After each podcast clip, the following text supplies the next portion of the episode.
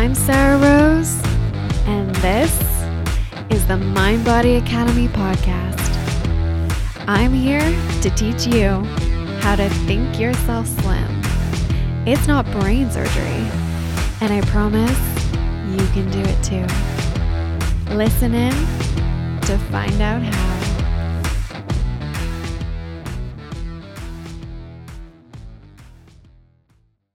What's good, everyone? I've been looking forward to today's episode because it's such a game changing part of approaching weight loss the smarter way instead of the harder way. So that means taking into account your second brain. Your what? yes, your second brain. I'm sure most of you didn't even realize you had a second brain. That's right, you have two.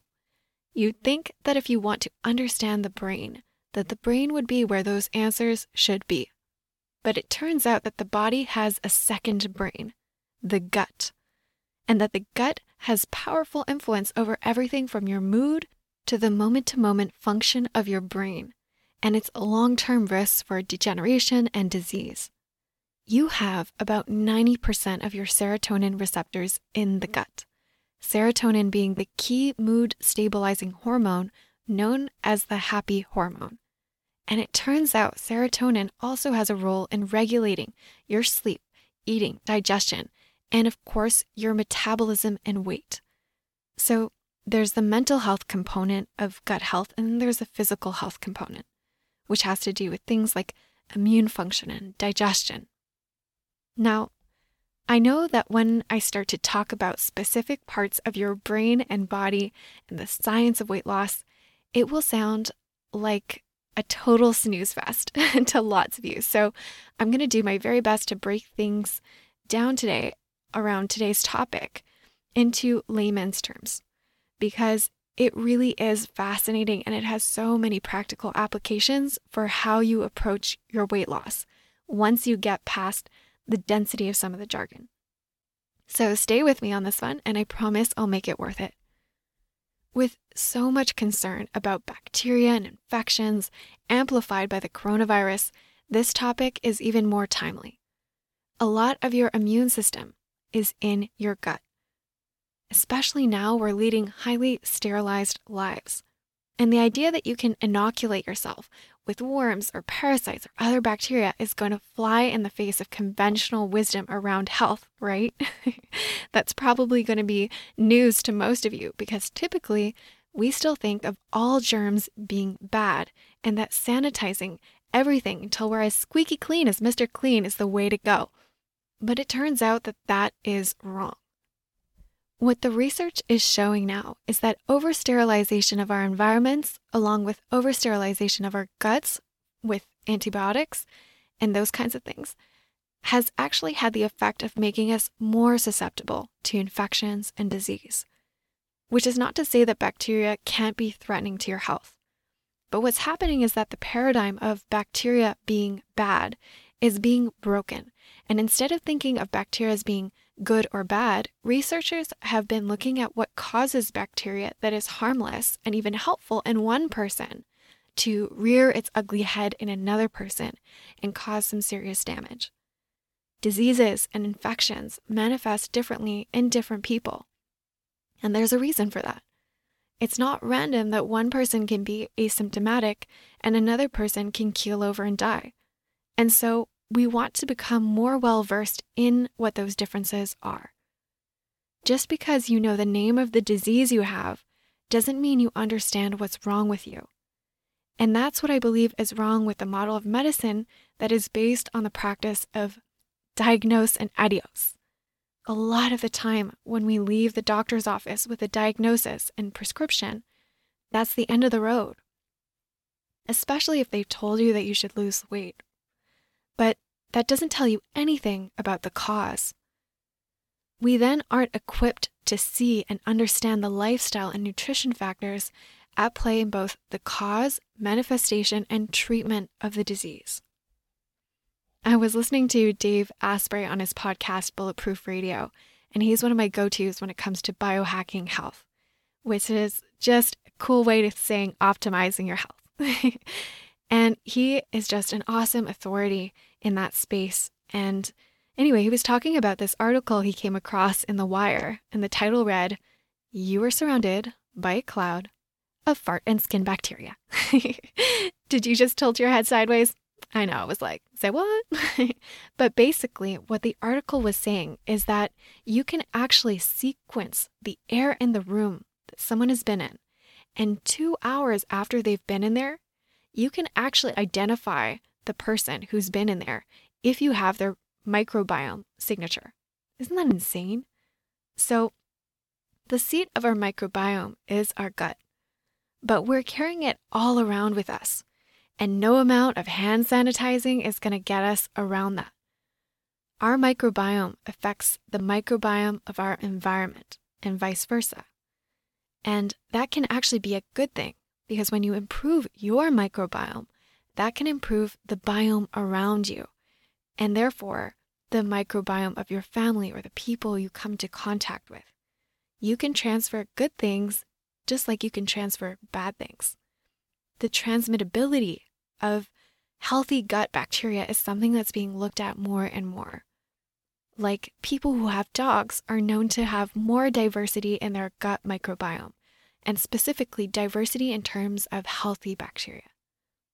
Point being, though, that we really don't have all that much control over who we exchange microbes with. We don't live in bubbles. we live in one collective bubble called the earth. Although I did see this meme that was like, 1980. I bet there will be flying cars in the future. 2020. And it's just a picture of this orchestra of bubble boys and those plastic bubble contraptions. but for all our social distancing efforts, I don't think we're quite there yet. we don't live in hermetically sealed bubbles. The trick then is to have a resilient system. That's what's bringing the gut into focus in this episode because you can use your gut almost like a drug. The literature and research on this and the overall role of our gut in our health has exploded in recent years.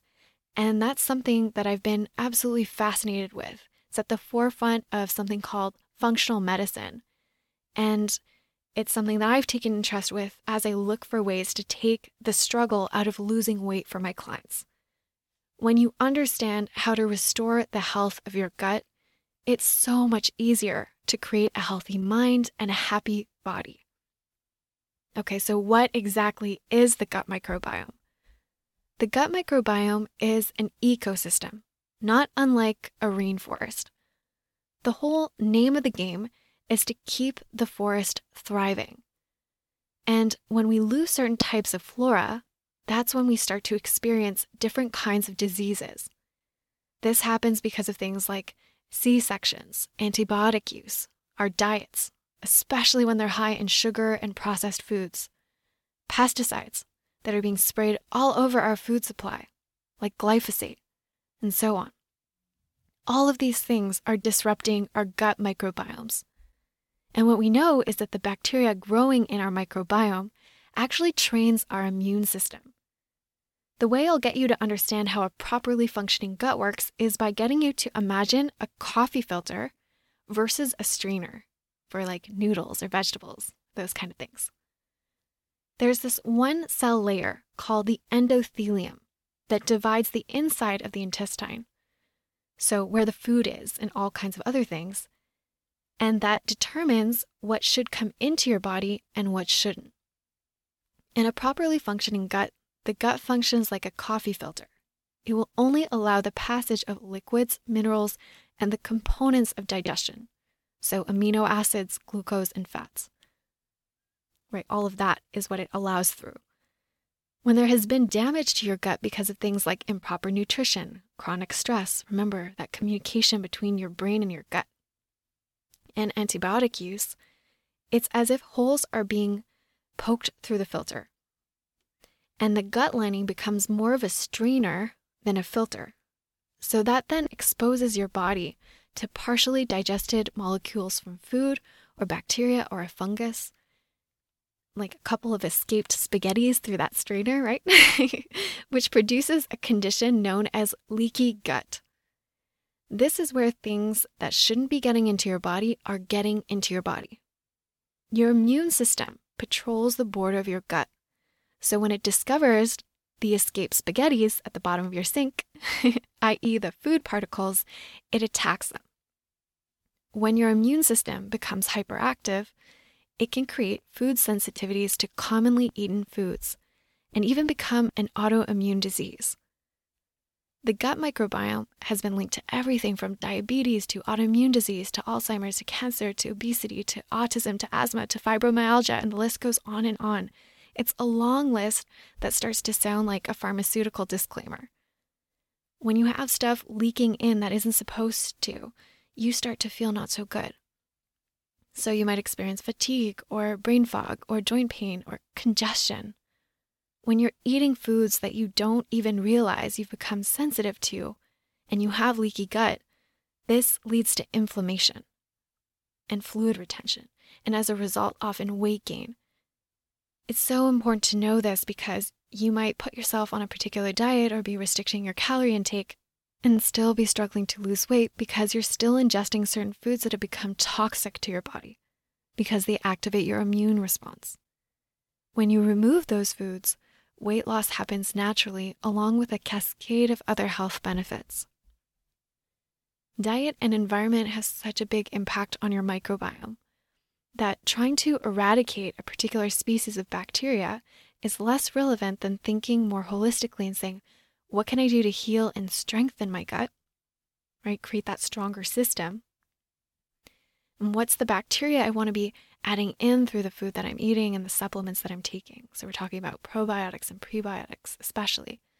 There's so much that I could get into, but in this episode, we'll cover the top factors from both an immune perspective and a weight loss perspective, which are blood sugar regulation and stress reduction.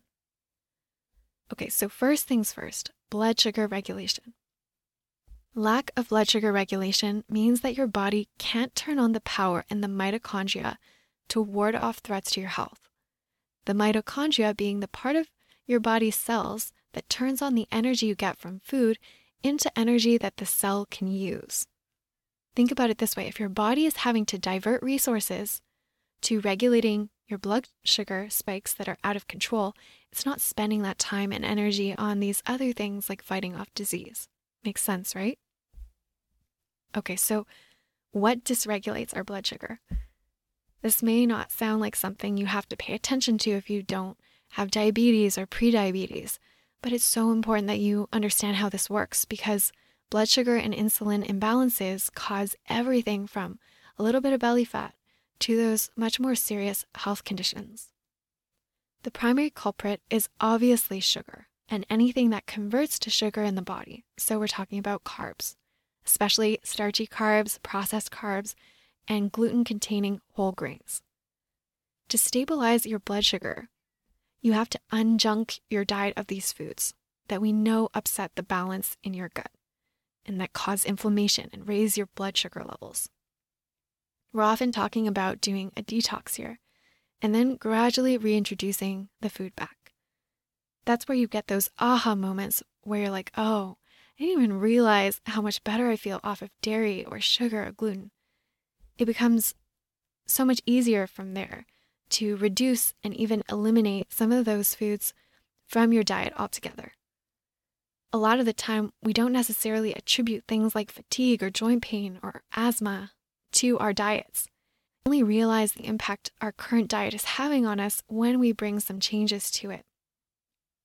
Detoxing creates this window of awareness into how hard your body is really working to break down some of the food that you're feeding it. And I get that detoxing can sound like this really intimidating process, it can seem like it will ask a lot of you.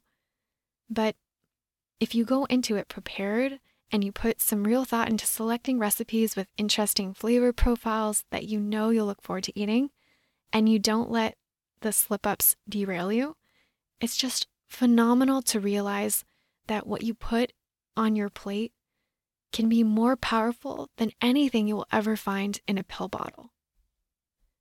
Most people don't really think about what's in their food besides calories. What they put on their plates, they tend to think of more in terms of whether they think it could cause them to gain or lose weight. And a big part of what I do with my clients is untether that word diet from weight loss. Diet isn't just about weight loss. That's a very reductionist view of it, especially when we're thinking just in terms of calories. Diet means the way that you are feeding yourself, whether that's in the short term or in the long term. And when you give some thought to what's behind that, it really isn't about trying to fit into a skinnier pair of skinny jeans. It's about programming your health. What you put on the end of your fork is programming your body's health and your brain's health for either health or disease. So, wouldn't it be worth it to put some thought into how you want to be programming your health and what different foods can do for you, right? Especially if you're at risk for certain diseases or contending with one or you're struggling with your weight. You don't want to just be feeding your taste buds.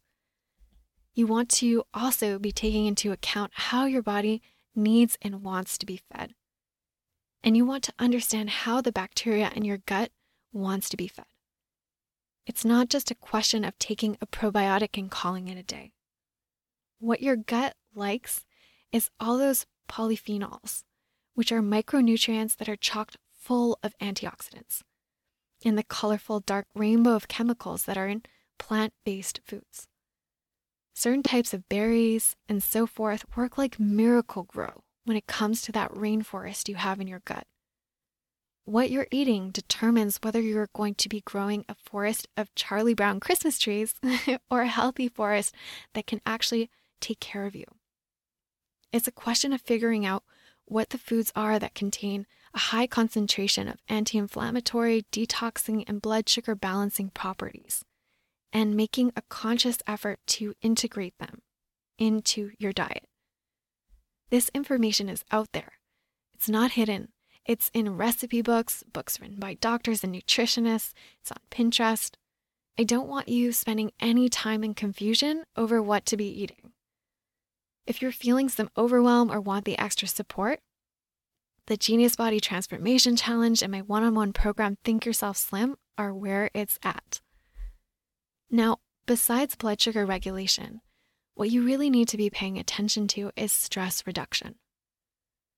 Stress is at the root cause of pretty much all disease. Ask someone how they handle their stress, and for most people, you'll recognize very quickly that their stress is actually handling them. Getting stressed is a part of life, but whether you stay stressed is absolutely up to you. It just may not seem like you can do anything about it because you've probably never been taught how to do something about it. Stress means the release of the stress hormone called cortisol. Cortisol is acidic so it affects your body's pH balance. Again, let me remind you that the brain is in communication with your second brain, with your gut.